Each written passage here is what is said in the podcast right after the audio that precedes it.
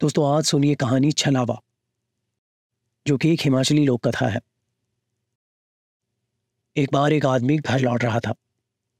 रास्ते में उसने देखा बकरा कटा हुआ था और लोग उसका मांस खरीद रहे थे। उस आदमी ने बकरे के सिर को खरीद लिया।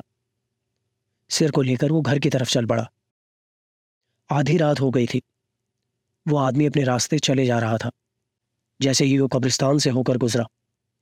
उसके कंधे पर रखा बकरे का सिर मिमियाने लगा। आदमी समझ गया कि ये छलावा नाम का प्रेत था, जो उसे परेशान कर रहा था। लेकिन वो उसकी काट जानता था। उसने बकरे के सिर को झूठा कर दिया।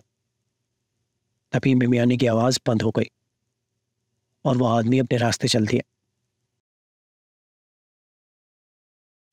दोस्तों, ये थी कहानी छलावा, जो हिमाचली लोक कथा है।